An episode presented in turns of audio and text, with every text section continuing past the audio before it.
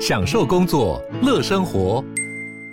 就算不在办公室，也能从容应对线上会议。HP Dragonfly 透过专业的 HP Presence 设计，内建降噪及会议快速键，搭配清晰的 Bang Olufsen 音效，增强音讯及视讯功能。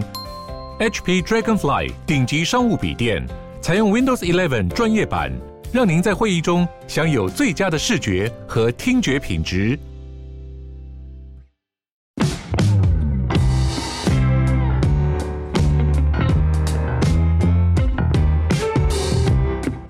大家好，我是租宇的共同创办人 Sean。租宇是一间专业的包租代管公司，我们的服务有包租代管、不动产租赁以及空间规划与装潢。我们希望借由欧本豪斯，让听众可以了解更多房地产的知识与内容。欢迎大家追踪我们的官网、粉丝专业与 IG，也可以加入社团参与讨论哦。大家好，欢迎收听 Open House Open House，我是 Tim。那今天我们邀请到呃，很早很早，我们才刚开始录我们 Podcast 的时候就有邀请过的何建志何何大哥，对，你好欢迎欢迎何大哥来到我们的节目。我们上次是跟何大哥录呃老老公寓如何装电梯，对，对，但其实何大哥的公司还有在做其他的项目嘛，包含整合都跟装电梯，以及我们今天想聊的就是关于大楼拉皮的部分。没错，对，所以想来跟何大哥讨论一下，因为呃，我们台湾的街景啊，尤其外国人来看，虽然会觉得很新颖，但老实讲了，真的不漂亮。嗯所以说，呃，大楼拉皮也是一个我们以前在做中介的时候，我也会知道有些建案，哎，拉过皮之后价格真的不一样，那是一定的。差超多。对，对我，所以我想问一下，呃，何大哥，关于大楼拉皮啊，它整个流程大概是怎么样？呃，大楼拉皮的整个流程就要看他第一个有没有那个管委会、嗯，哦，或是他有管委会但是没有登记在案，哦那这个都会有一些不一样。是那有管委会的话，我们有公寓大厦管理条例是可以来做一个比例上的一个表决通过。嗯来做部分的沟通，然后跟强制执行。是，但是是如果没有管委会或是没有登记的这个委员会，那其实它就在这个外墙拉皮的程序上会比较困难，因为为你就要每一户都要同意收到钱才有办法一百趴同意，一百八同意。对，哦 OK，那所以哦，他也不用说一定要再走成立管委会的流程。啊当然如果呃有心要这么做，成立管委会是必然的。 OK OK，对对，但如果没有的话，他就是要百分之百大家住户都同意并且交钱。是 OK，那呃，另外一个想问的是说，那如果真的大家都同意了，那以你们是厂商的呃的角度来是说，呃，业主们就是管委会们找到你们，你们是需要先提案吗？因为对方也要先知道大概要花多少钱嘛。呃。目理论上是这样，如果对用装潢的角度，我们就找几个装潢厂商、设计师来是报啊是价，啊，来大家然来后提案是报价，简单做个预算的概念。是但是在外墙拉皮，它就变得很复杂。五、哦、第一个，我们有外墙外观的问题。对那外观其实在使用执照是可能被要求，或是已经有一些材质上的限定，嗯，那你就有变更使用执照的问题。哦那第二个，你在材质的使用上，我对嗯们这么多户，每个人的观念跟想法一定不同。有人要白，有人要红的，对颜色那就更多了，嗯 所以第一个是材质啊，对第二个是样式，第三个可能就颜色。嗯但这三关就必须要花很长的时间。那你厂商我们来报价，我们用、我们第一个我们不知道材质，嗯对第二个不知道数量啊、啊我们完全没办法报价。 OK 那那那厂商说，那你来量啊，嗯哦，量好了，那就面临你要用什么材质，对，你要用花岗石，还是要原有瓷砖，嗯还是现在很流行的涂料啊哦那这个都是要讨论，价格也差天天地之别。了解，对那那我好奇问一下，因为以我们我们现在有在做装潢嘛，嗯以做装潢来讲，可以去呃初步跟人家提案。举例来说，如果全是老房子啦，在双北，呃，水电重啦，基本你一平抓五五到八万，这个是基础的，对对，你不含其他做木木工或什么，对，所以以拉皮来讲，有没有一个大概的基准去去抓大概每户可能要出多少钱？不然他呃没有概念。对这个部分是可以，可是它的论据很大。第一个，嗯它的每一栋大楼的那个外墙的底不一样。嗯再来，我们会有窗户的增建，所嗯谓增建就是铝窗外推，对啊，或是它比原来的那个开口还大，嗯，所以它的数量很难算。 OK，、嗯哦那假设我用单一频数来看，它我们也有搭音架的一些困难度、难易度又不一样。对我看过有很多种不同的拉法，对，因为你看每一个铝窗不同的规格，对那我的音架如果用一定是最外凸的那个为基准，那凹进去的我还要再做不到啊伸进去，对，嗯那伸进去那个价格又完全不同。阿格莱卡罗后就是那个施工的对那个那个钉啊空间啊，对什么好不好做又是一个问题，嗯所以它很难去报价。再来三个材质，嗯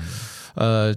又有它一些顾虑的问题，比如说对你你花岗石，对嗯如果它像我最近在南京东路有一栋，它的那个那个墙哦。只是瓷砖剥落，对那我们就打瓷砖，想说把瓷砖打掉就剃好，掉嗯然后抹平就可以了。然后呢，结果一打，里面是几乎是都呼呼一啊，然后打打到见底。嗯，那你知道这热第一个热色量增三倍，我那我的泥作也增加三倍，对啊，好、然后水平啊加垂直的那个难易度也增加，对所以整个报之前的报价跟我实际的试做报价格完全不一样，所以在这个这种风险上哈、哦，对就是完全看不到的情况之下，不像在室内，我大概看你厕所就顶多让你几几十平方公尺而已嘛，嗯，那我外想这么大的面积，我一错那个是很可怕的，那很可怕嘞，那对直接就是呃拱西棒回斗嘛，不扣脸去走，，对，而且它还有未来的公共安全的承担的问题。呃，对，对，所以这件事情是必须要很小心的。对，那目前这样子听起来，变成假设我们真的住的大楼要去大楼外墙拉皮，反而是大家先表决，但是没办法知道大概要多少钱。我们我们会建议哈、嗯第一个、呃，有如果有预算，先找建筑师，嗯，好、或那会同结构技师，是，先针对结构的做一个概念的检查，嗯，然后呢，再啊这个结构政府检查政府政府有补助，哦对，嗯那再来就是请建筑师做一个外墙的规划设计，嗯还有他给你一个样式出来、材质出来、数量出来，那这样厂商才有办法按照这样的一个材质跟数量去做一个报价 OK，啊。所以包含如果有走这个步骤的话，你刚刚说那种真的打下去遇到的问题就比较低吗？呃，是不会比较低，但是 OK，OK 我们可以依照数量来做一个追加初减步的的讨论。 ？OK OK，好，那因为我们如果这样做，那建筑师我们会跟他讨论，那对专业跟专业讨论其实蛮比较好容易沟的，通啊了。然后都都搞定了，我们再来签约。对 OK，会比较好一点。所以说，呃，大概的流程听起来会是，呃，如果每栋大楼他们有这个想法跟预算，先找呃你说的呃结构技师或建筑师来去做这个大楼的结构安全检查，并且对于建筑师对于外观的大楼去做重新设计，以及提案大概用什么材质去做拉皮。没错，然后，如果住户们可能取得这个共识之后，再来依据这个报告内容去找一些厂商来去做比价跟提案。是因为 OK 这个有个好处哈，因为住户这么多户，对，哦，动辄上百户以上，嗯每一个的专业观念都不同。是，那如果你没有一个专业的这个呃人士来做一个提案，对。其实都会被质疑。超多我们最早的时候，就其实朝那个装潢的方式嗯在提案，就是说，譬如说啊，我们就大概抓一个数量，或是我们自己画图，对然后就直接告，譬如说我们就提案要做涂料，对好啊，然后一一到那个那个那个开会的现场，是哇，就大家就举手，为什么要用涂料？为什么不用花岗石？ 然后那个人说，哎用花岗石那么贵，有什么意义呢？对，对，我们都老房子应该要都跟，然后大家说啊，那应该恢恢复原样就好。嗯还有吵说啊，就修一修就好，就敲一敲部分，然后再补上去就好。嗯，所以这个会造成我们不是专业人士在现场的时候很难控制。是好，那你我们讲什么，其实都被存疑。对，那当然嗯其实会有很大的问题。那如果今天你提供好，请建筑师来做这个规划，那其实，在大家在专业上跟角度上会比较容易去接受。是然后预算建筑师也可以提一个概要对啊，，这个概要跟我们厂商提的又不一样。嗯假设我提一平方公尺，假设是三千块好了，对那那个建建筑师说，哎，大约是三千块。对那万一做出来是三千五百块，哎对建筑师的就说，嗯，那这个该追加就追对加，啊为什么他会做一个说明嘛？是但是如果我们说三千，那万一是三千五，对那我们就只能吞下去。嗯那这样其实会让很多厂商不敢报价。 OK 了解。哎，那我回过头来问一下哦，以有管委会来讲，大楼这种拉皮跟都跟的区权人同意的比例有不一样吗？呃呃，你说那个假设表决的话这样讲，好了，对，这它的关键在于你大楼本身有没有存款。嗯，如啊果如果今天有有存款，就对可以走《公寓大厦管理条例》的表决方式直接进行通过。 OK，因为没存款，大家还要额外拿钱嘛。对对，那个问题就就多了嘛。对，但是没有钱，如果你有登，我刚刚呃前面有提到，你有去登记这个公益大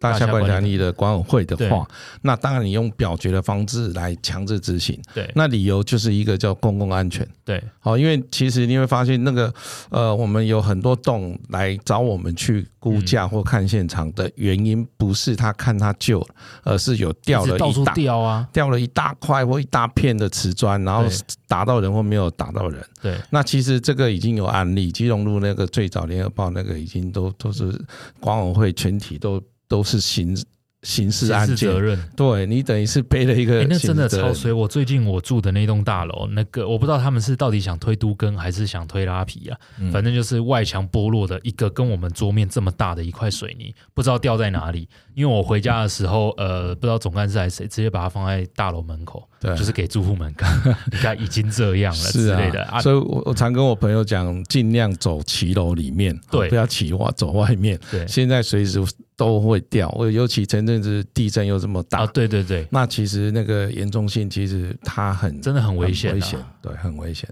OK，那所以如果有钱的话，大楼管会有钱是几分之几要同意啊？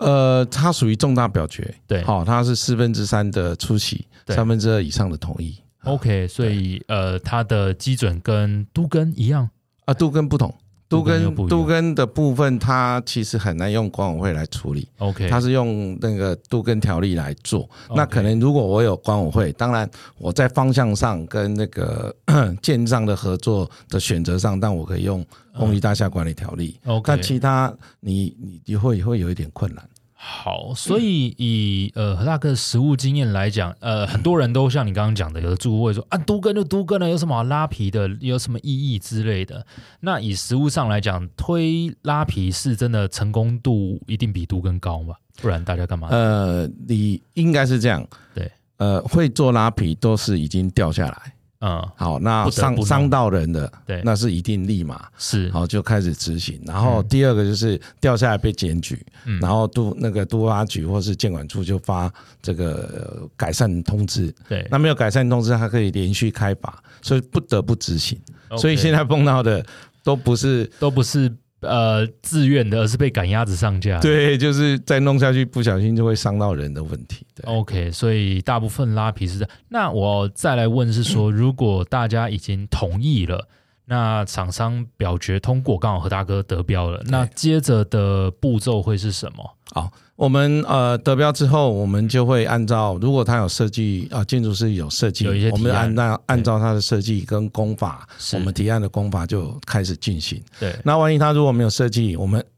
我们会建议还是依照原有样式。对，那至少你不用去变更使用执照。 OK，好那以包括修材质也是要材照原本的。呃，材质理论上哈、大部分超过二三十年以上的对使用执照上面是没有写材质， OK OK，哦，它只有它只有外墙的样式呃、开口的大小， OK，所以开口大小是窗户大小，是对，阳台的那个开口的大小，嗯那个是规定你不固定能改。但是呃，几十年下来，其实大家违建都对啊蛮严重的，所以呃，原则上你你你不申请补助对啊，大概你你拉皮也没问题。 OK，那你有申请补助？现在补助的办法其实也蛮蛮，就是一直都有在修正，这是可能大家要去监管处去看一下。嗯、看那各个县市政府的规定。对，办法不太一样。嗯然后，但是它的规定就会比较严一点。嗯那原则上，它不会拆你原有的现有违建， OK，好，但是你的补助可能就会降低。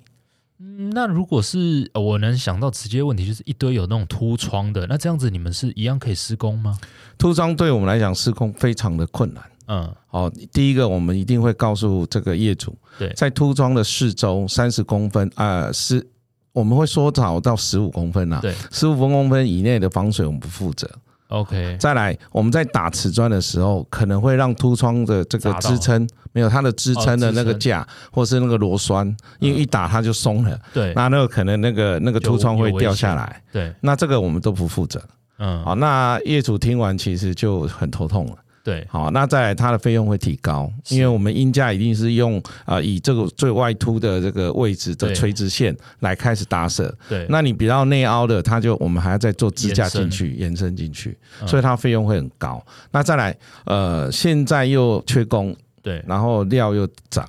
那这种修缮的工程，嗯目前来讲不很好难叫人啊，找不到人。为什么？价格大概你两倍都没人要来做盖。新的比较简单啊。对，新的快，对哎对，所以这个会会有面临这样，所以费用会暴涨。所以以你处理过的案子来讲，如果有这些凸窗是呃管委会会跟大家统一能拆就拆光，还是说怎么样让这个拉皮方便进行？我们发现哦，如果每一户的平数是比较大的，对，户数是一层一户的，对，都单纯一会点啊会统一，它会统一，通通装新窗户，对所有的违建全部拆掉。嗯，但是如果它每一这一栋大楼是小平数的，对那它的需求项需求项目会不同。对，那如果你要一致性，那是最好，但是困难度就非常高嗯，啊。所以实际上还是要看每个案例对，还有主委的这个魄力。魄力，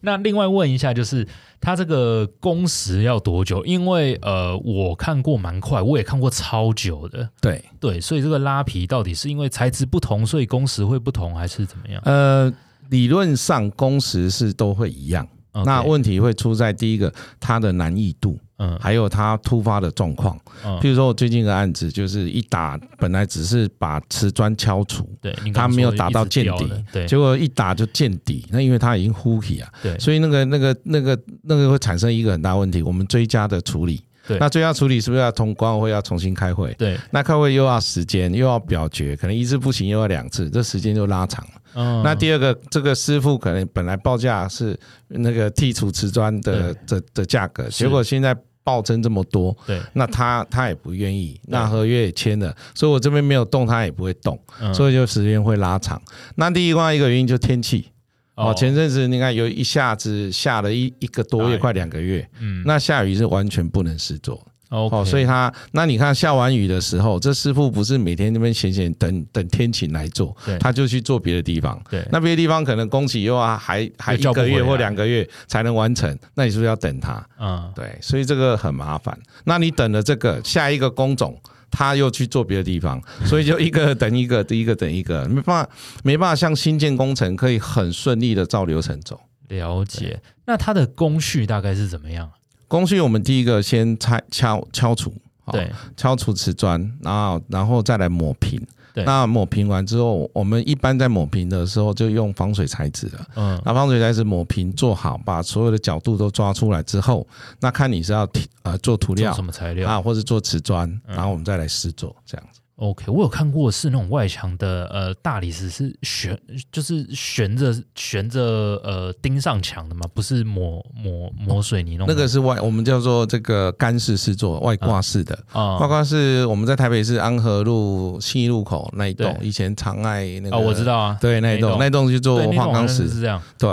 那花岗石要看它的本身的状态。嗯如果这大楼的这个混那个外墙的混凝土的强度够，已经衰弱了，嗯衰弱的问题之下，你外挂外挂花岗石会造成另外一个地雷，嗯，未来可能五年、十年后整块下去，整块掉下来，那是很可怕的。对，好、那这个会有这个风险对。那当然，如果它的天生丽质，那你做外挂，那当花岗石，那当然价格跟那个外观会很漂亮。 OK，那哎，好奇都讲到这个各个材质的优缺点跟价格，到底哪个最贵，然后各有什么优缺点？最贵就花岗花岗石石，第二就是瓷砖。嗯那瓷砖，呃，我们会建议第一个吸水性比较低的。嗯，那其实台湾，呃，像仁爱路凤翔对那个是釉面瓷砖，对那吸水率几乎是零，对，所以你有没有看到它瓷砖永远它看起来是很屌啊新的凤，翔跟新的一样啊，跟新的一样。那它它的它的那个瓷砖就很贵，对那个超贵，当初是说日本来的瓷砖嘛，那那个价格至少可能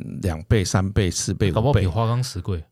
以那个不晓得不这知道 个这个那个不可我还不考晓得。对，然后那这个这就有差。那管委会一般都会用价格考量。对，那你如果买一些那个我们所谓的呃不是透心砖，是那它的吸水率就很高。嗯那其实第二个，你虽然便宜，可是未来它在掉落的机会很高。嗯像基隆路跟和平东路口一个三角窗，对，它做完大大概三年来五年又掉了，真的假的？真的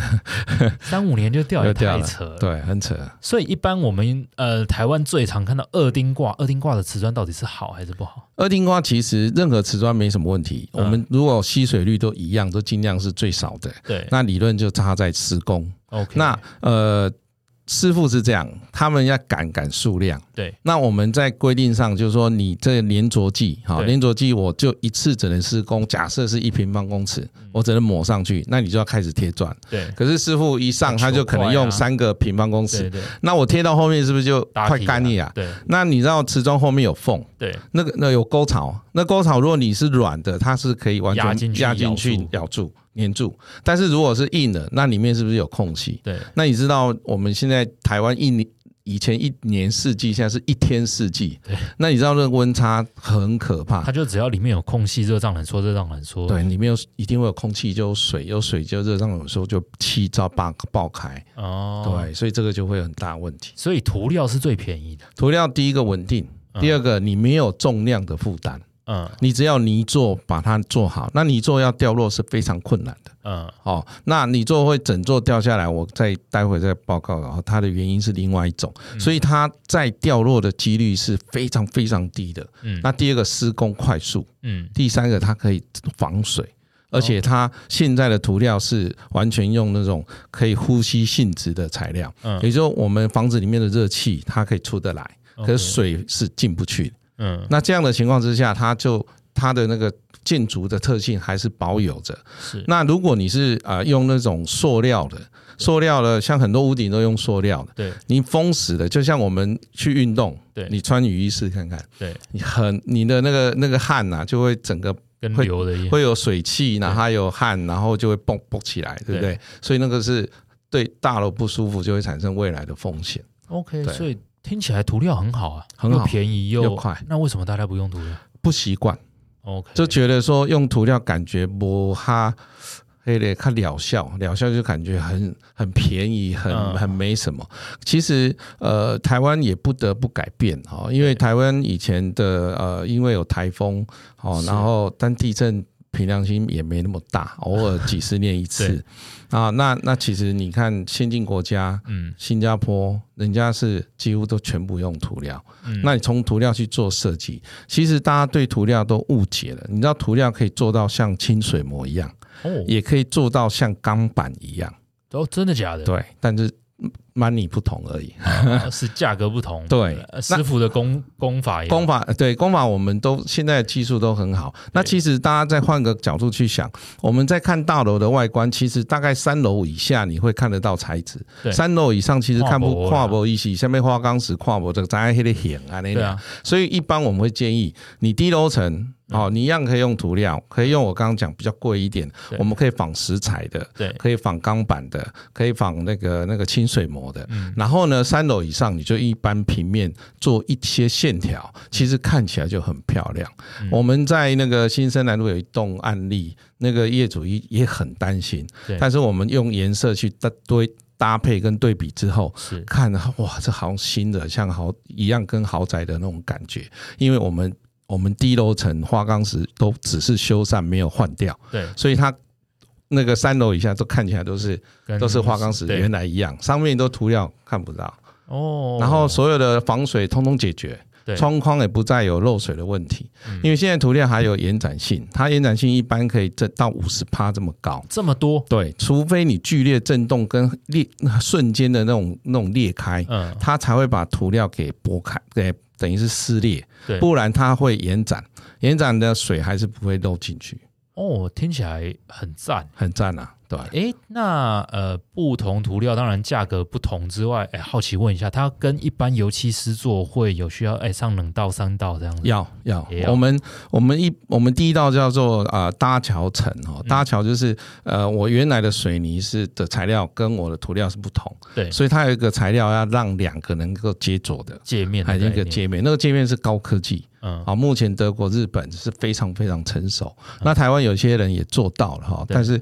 还没有比较具体的经验。是好，那国外是非常的很很棒，那个那个弄起来就是完全是非常可以搭接的非常漂亮。再来第二层是所谓我们的底层，嗯也就是说我们可以提突出样式出来。那第三层我们才是外面的一个颜色。嗯那你更高级的到纳米，对哦，我们有到六七层的，那嗯保护可以到十五年以上。 OK，那那价格就当然也不同。哇，那个那个那个那个，你大概涂上去，你再放个五十年都不用担心。所以呃，我好奇讲一下，因为以我们常常在做呃中古屋的装修啊，我们常常说很多人都说做防水做防水，其实以大楼我们呃师傅给我讲的，他说防水你要从源头做嘛，对，以以大楼的外观来讲，你从最外面那一层去做防水，比你里面打针啊，用有的没有的在那边挡来讲，你从最外头做效效果最好嘛。没错，对，所以以外观大楼涂料来讲是一样的效果，一样的意思啊。对。其实你做外墙涂料，如果连顶楼一起做，对，那其实就是帮大楼穿一个非常完美的一件雨衣，嗯，你就所有的源头都堵掉了。你哦唯一的就是排水管而已。对那排水管如果太旧了，我们还可以外接，对啊，对啊好像就走在外面啊，后洞，我们从后洞做楼，是这个这个做外面。现在很多新大楼也把排水管做在外面，啊但哪里漏就看得到。哎，看得到也好换，哦对所以这个可以做整体的改善。那这个功能性一改变，嗯哦，各位的所有的窗框跟窗户下面的壁癌都不见了，嗯尤其楼梯间。对楼梯间那个老公寓三不管地啊，带那个三不管地带常常就壁癌乱搬乱乱七八糟，然后窗户你开了忘记关，对，有没有？那渗水，那就会造成那个楼梯间的壁癌，嗯，完全都可以解决。它这个如果说到保固十多年哦，可以这么厉害，我台湾一般现在修防水保固三年算很有良心的，那就因为可以保护它10多工序非常复杂哦，但价格可能会比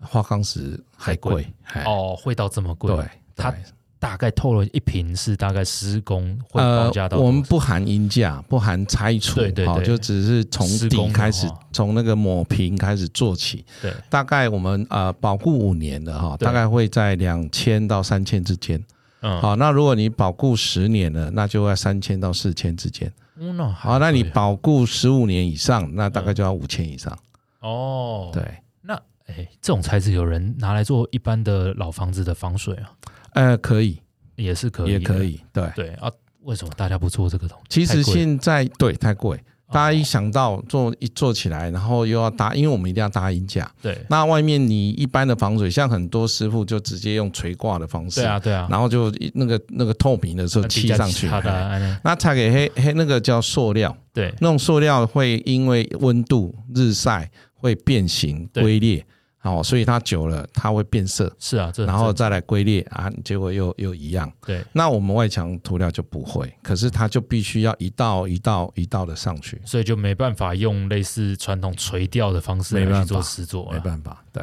哦，了解。那好奇问一下，很现实的问题，就是说，大哥，呃，你处理过这种呃你知道的案件呢、因为拉皮前后买卖价格有差很多的，大概。我讲我自己知道的好了，我知道的，我以前待的分店东华南路二段有一个蓝天凯悦社区，对，我哦听学长姐讲，因为那个老房子早期从四五十开始吧，四五十好像算贵了，到后来有卖到八九十万。那那一栋就是拉皮拉的拉的很好看，是对一般我们会大楼会拉皮，同时大厅也会改造，对对对，好、所以它的外观跟内部那个大厅都非常的不一样。是那如果再透过设计，那个是跟新房子差不多啊，差不多。那价格我比较可能没有像你们那么专业，啊对啊但是我很肯定的，我在一个案例也是在南京东路靠复兴南路，我一拉皮好，对没有租掉的全部租光，哦哦，办公大楼、对，全部帮通 通租完。那价格听说有涨，那涨多少我不晓应得该。梯厅也有拉吧？ T D 有啦，哦，对哎嘛，一起啦。因为办公大楼讲很现实的啦，大家租办公室就是要看门面的对啊，那一般他们连电梯也换，啊，呃，就对真的电梯、大厅哦，然后外外墙墙，然后防水都一次完成，所以那个那个那个很抢手。就洗头一次洗完了，对啊，因为都跟其实除了时间以外、对人数以外，还有沟通以外，啊，它时空的这个拉的拉距太长，嗯哦，它有嗯它的必要性，但也有它的困难性。但是拉皮它可以间接立即改善现有的问题。嗯那其实它会让大楼的功能性是提高的，嗯让住的这个健康跟舒服性也是提高的。了解。哎，回过头来再问一下，刚刚我们说时程差不多，那那正常假设没有遇到这些意外状况，一栋大楼我我怎么去设一个标准？但假设一个七层华夏好了，嗯之类的，如果真的开始动工需要多久？因为听众可能也会想知道，我真的要被呃窗外遮住这个时间要多久的时间才可以处理完？这个一直都是我们很困扰、很难回答的哈，哦因为它我刚刚有提到有天候问题对，还有工种接续的问题对，还有那你天候一改变，所有的参数都改变。嗯但是如果不考虑这个，其实它是在三个月到六个月内一定可以完成的。哦，对好，那这个至少是一个蛮不错的。你是自己经手的案件都是差不多这样子没有，我有将近一年多才完工。 ，OK，但是不会再更久啦，哦理不论会上，不会不会哦。那在呃透气上不用担心，我们是在试座上呃会把外挂的冷气的嗯外室外机，我们会哎挂在音架上， OK，所以我们一样可以施作，你一样是可以吹冷气。 OK，那唯一就是我们在施工的是你是没办法开窗户的，嗯那因为有搭音架，你窗户也只能晚上开。对哦，那尽量休息还是关起来，是，所以它影响我们会尽量降到最低。 OK，了解。那呃，我们今天很欢迎何大哥来到我们节目，因为我问题应该是都问的差不多了 啦。对，大家如果对于这个大楼外墙拉皮啊有任何问题，那因为何大哥老朋友，我们会把何大哥的资讯也留在我们的节目下方，让好大家去做咨询。好的，对啊，希望呃台湾的这种市容啊，尤其是这种大楼外观，那个很很第一眼就可以让大家觉得这个城市美不美观。这个哦，我我我简单再再补充一点哎可以请点说，大家应该记得，呃，应该还知道和平岛，对那个那个有个湾，不是那个拍照的景点，那个那个大概四五楼的公寓吧，它把它漆成彩色的，嗯那很多人都在那边拍照，那是个和平岛渔港那边，嗯嗯嗯，那那个就是完全是用涂料。对，好，所以当你你原来大家知道基隆和平岛那边的房子是又老又旧又难对看，结果这样子上个涂料，那个下面本来不开店也都开店了，嗯，好，所以这是一个很很利人利己的事情。对啊，所以我我这边也诚恳的呼吁各位啊所有的住户，是第一个公共安全要考量，呃，对啊，不要因为这个吊瓷砖跟你的口袋的 money 呃产生冲突。对啊，哦因你为不要忽然背上一个刑事责任，对，那但是你你永远不知道扎到的是谁，对有可能是自己的人。对，所以这个绝对不要啊大意。第二个，这房子住花一点小钱，嗯好、如果把它拉皮之后，你房价如果一平是增加多少钱，所一以你定划算，啊一。定划算。对，当然我已经忘记了，但大家可以有兴趣去查一下，我印象绝对不划管算。租金跟售价是绝对不同，对，所以这个是很值得投资的事情。嗯，哦，应该有机会有一个呃愿意来承担责任的主委提出这个案例案子的话，大家应该全力以赴的去支持。是啊，让它能够成案，那尽快施工对，你会发现不同。那当然，现在有很多案例，大家也可以去参考，嗯它会让你感受也会不同。就我自己做中介的经验跟现在，我没有听过有大楼拉皮过的住户会觉得不值得，当然，每个都觉得超值得。哎没，错，对，过程中痛痛是那一下啦，对，过程中复杂，但是做完绝对是开心的。对，嗯因为那个整个质感，就是我从老房子到呃，人家来家里会觉得，哎，我那房子是不是新的之类的，那个质感是完全不一对，样。而且台湾已经算是算开发中国家了。对，好、那要迈入这个一个很大门槛，你外观、市容、卖一啊下拍款，嘿，卖家歹看吼对，咱爱小可大家共同开一点仔钱，所以政府嘛开一点仔钱补助，对啊对啊啊咱买起来开一点仔钱紧做，是哎呀 OK，好，那非常感谢大家收听这一集的欧本豪斯，有问题可以留在下方。那我们这一集都到这边，谢谢大家，拜拜啊谢谢谢谢。